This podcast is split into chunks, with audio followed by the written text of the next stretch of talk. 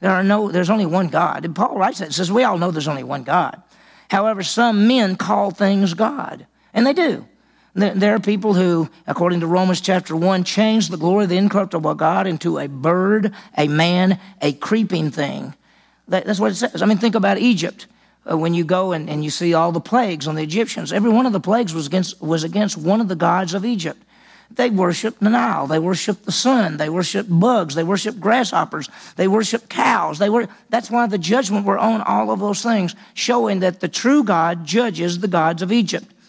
And they're not really gods. And so when these people are bouncing around saying, Oh, Baal, listen to us, no wonder there's no voice, no attention, no answer. Why?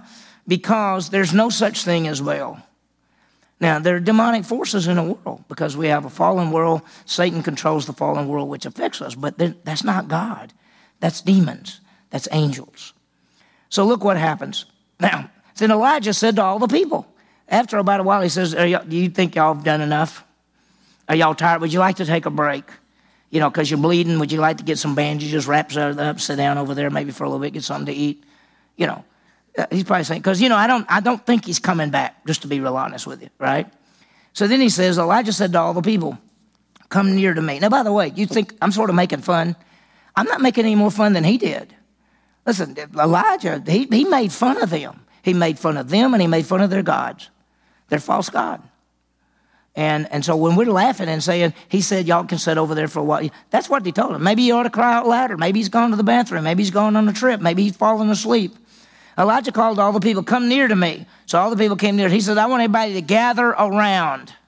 Gather around. So he wanted everybody to gather around. So all the people came near to him. And notice, this is unusual.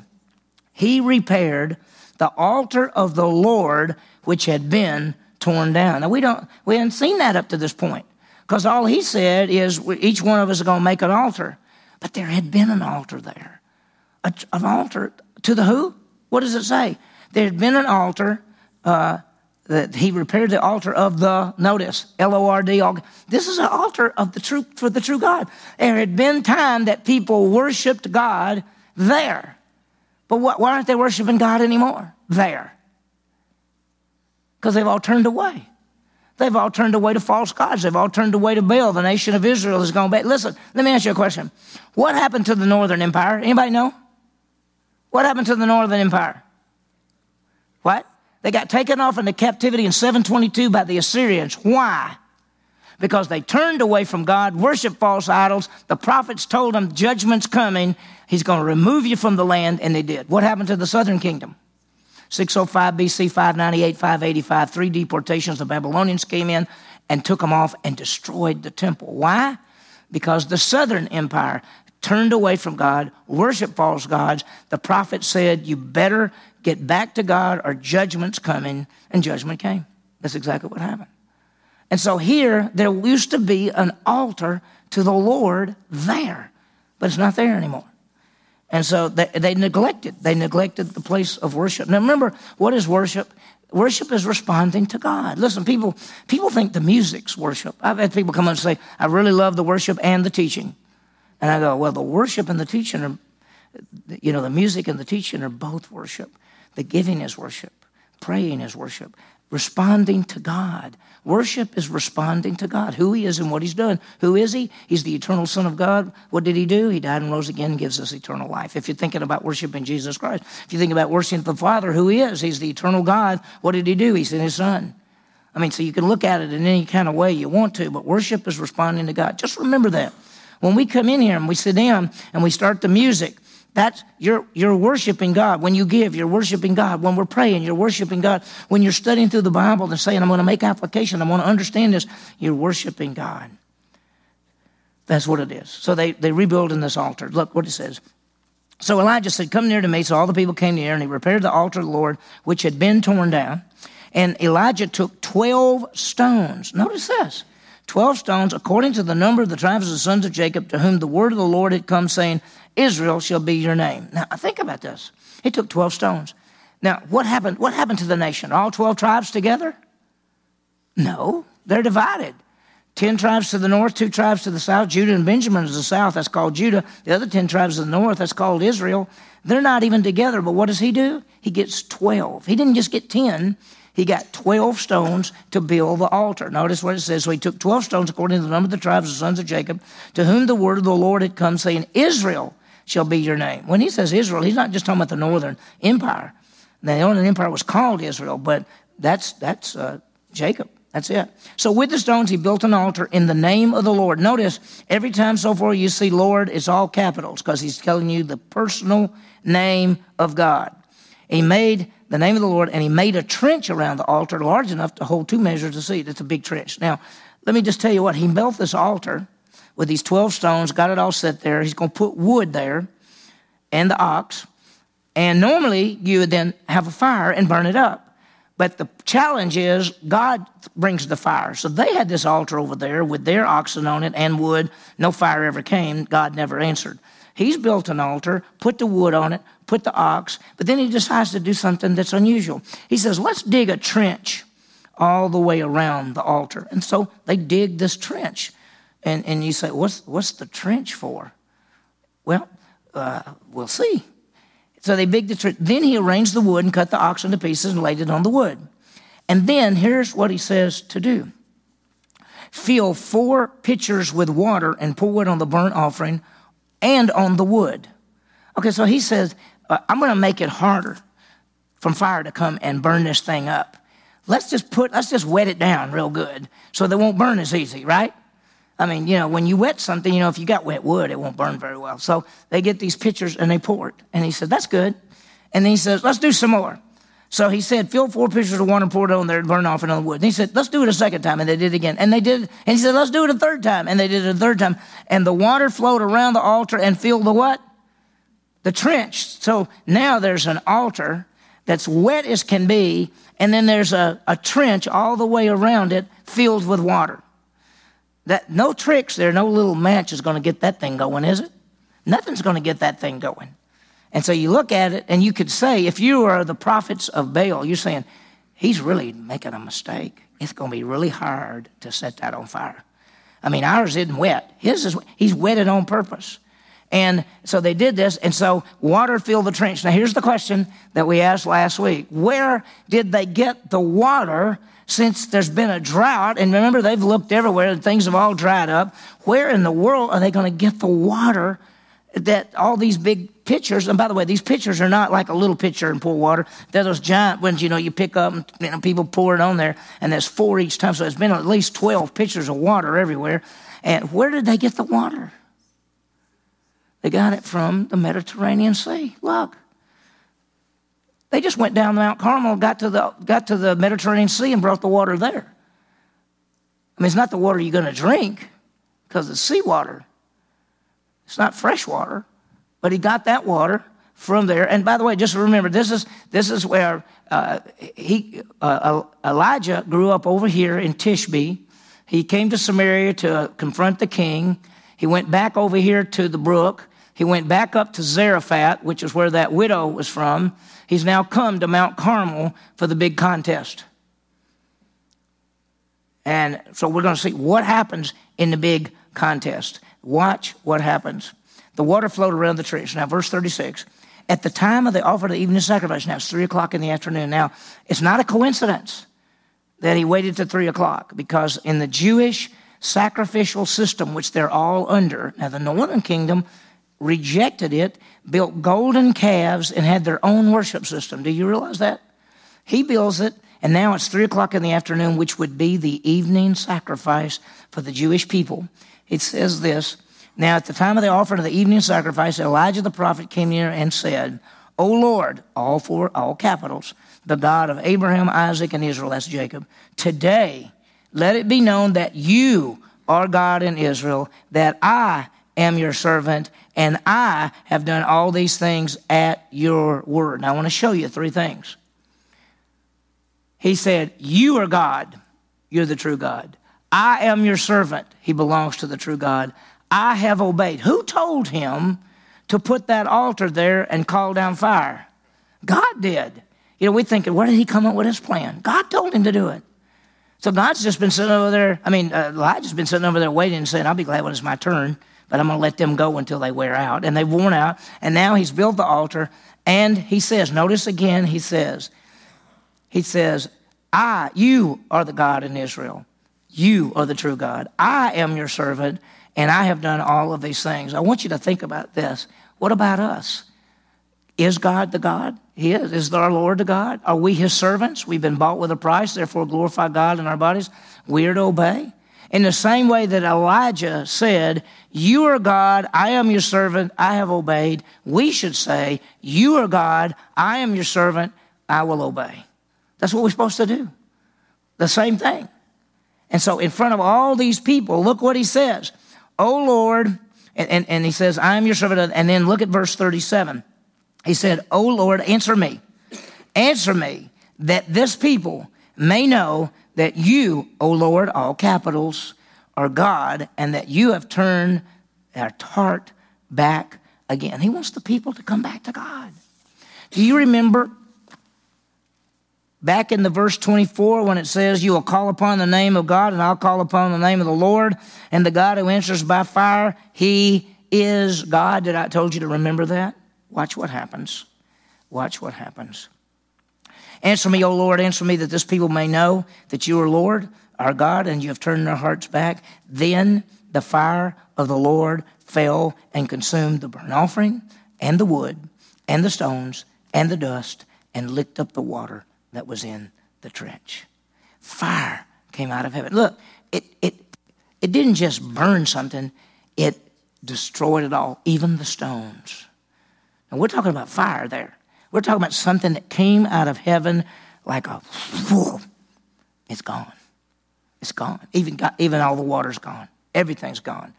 Think about this. The 450 prophets, they called for, they could have called for nine hours. We know at least six hours, but they could have called even for nine hours. Elijah spoke. That's all he did. He didn't jump around. He didn't chant. He didn't get a knife out. He didn't run around the circle. He, he, all he said is, Lord, answer by fire and the fire came down. Can you imagine that? I bet uh, people lost eyebrows. I bet they all singed up and everything. They went, whoo, whoa, man, what do you think they're going to say? What do you think they're going to say? Remember back over there in verse 24 that whoever answers by fire, he is God. Look what happened in verse 39. When all the people saw it, they fell on their faces and they said, The Lord, what? He is God. The Lord, He is God. They recognize that He's God. He's the true God. The Lord answered. And they, what did they say? Wow, He really is God. He really is the true God. Now, this is sort of a revival, or so it looks. Now, if you're one of the 450 prophets of Baal, what do you think? You're going, well, you know, I thanks. We're going to go on back home now and, uh, you know, go back to our temple. That's not what's going to happen. Because what are they now? They're called false prophets. And according to Deuteronomy 13, verses 13 through 15, what do you do with false prophets who say they speak for God and they're false? What happens to them? They put them to death. Look at verse 40. Then Elijah said to them, He said to the people who are now on their faces, who say, The Lord, He is God, the Lord, He is God. Then Elijah said to them, Seize the prophets of Baal, do not let them escape. They seized them, and Elijah brought them down to the brook Kishon and slew them there. You can see them lined up. Next, cut your head off, cut your throat. We think that's gross. He's killing, he killed 450 people because they're false prophets. Because they're people who are leading people astray. Because Ahab is leading people astray. Because Jezebel is leading people astray. And let me tell you something. We're going to see the end. You're going to see what happens to Ahab. And you're going to see what happens to Jezebel. You know, Jezebel's, let me just give you a little heads up. Jezebel is older. And she looks out the window of the castle. And she yells some curses at some people coming into the city. And they go, anybody on my side? And a couple of people over go, yeah, we're on your side. So throw her out the window. They threw her out the window. She hit the side of the building and she fell all the way down to the ground and then they ran over with horses. That's what happened to her. You'll see what happens to Ahab too. You think they get away with leading people astray? Do you think God lets them get away with leading people astray? Do you think He lets these 450 prophets of Baal get away by leading people astray? He does not. They took them down to the brook Kishon and slew them there. Great victory for Elijah. And listen, we're not through. Because a lot of times we say, that was a great victory, and now the next thing's bad. It's not over with. You're going to see something next week you will not. It, it, it's actually, it's not humanly possible next week. And you'll see it. It's dealing with Elijah again and we'll see what happens. So let's do this. At the time we got, we got about three minutes. So we've seen the challenge. We've seen the true God will answer by fire. Baal's prophets went all, you know, six or seven or eight, nine hours. And then Elijah called on God. Fire came down, burned it all up. And uh, then they killed the 450 prophets. And they said, The Lord, He is God. It's a revival right there, a brief revival. Now, you would think if you're Elijah, and this was one of the great days of your life. I mean, probably, I think the greatest day of Elijah's life was raising that little boy from the dead. But here, this great victory, and then we're going to see what happens because you know what he's going to do next week? He's going to pray. He's going to pray a long time to get the rain coming because God said, pray for rain.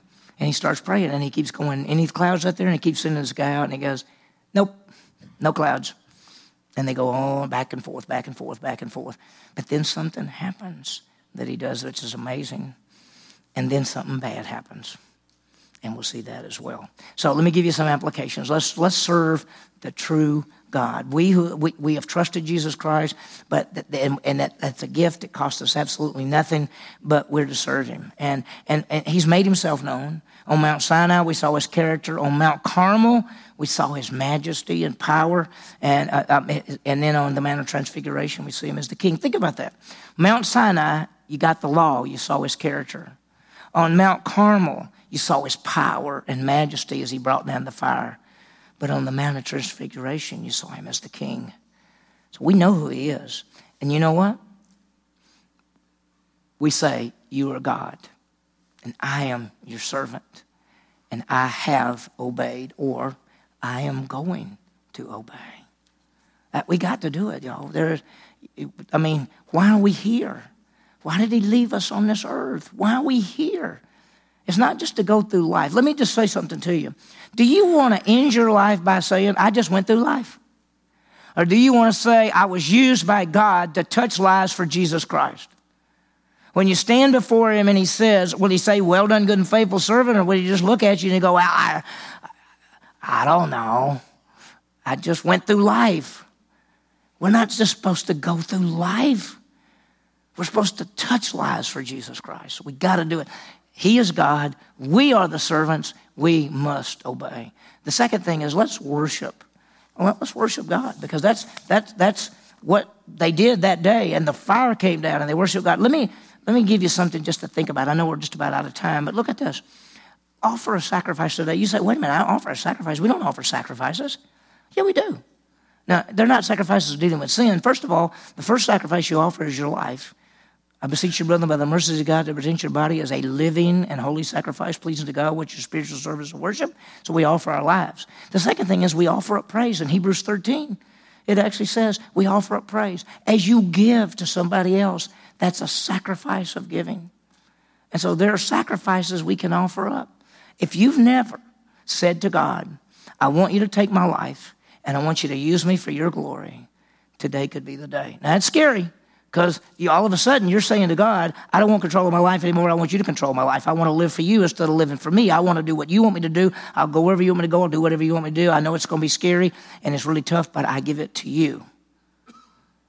It may be where some of you are today. It may be that today is you've done that before, and today you're lifting up a sacrifice of praise. Or maybe you're going to help somebody. You're going to give give to somebody, and that'll be a sacrifice as well. The second thing, just to think about, remove anything that will hinder our worship. You know what I've been doing lately? And I know I'm running out of time. When, whenever we sing, I'm really looking at the words. I'm really thinking about the words because it's so easy to know a song and just kind of sing it. And you really, am I the only one that's ever done that, or do y'all do that too? Do we all kind of just kind of, and then you say, what song was that? You know? I've been really trying to think of the words while we're singing them and, and think about you know, you know, not letting anything stop me from thinking about what I'm singing to, to Jesus Christ. That's what we should do. Last but not least, is let's remember that God hears our prayers. He hears our prayers. You know, we don't have to jump around. We don't have to cut. We don't have to do anything.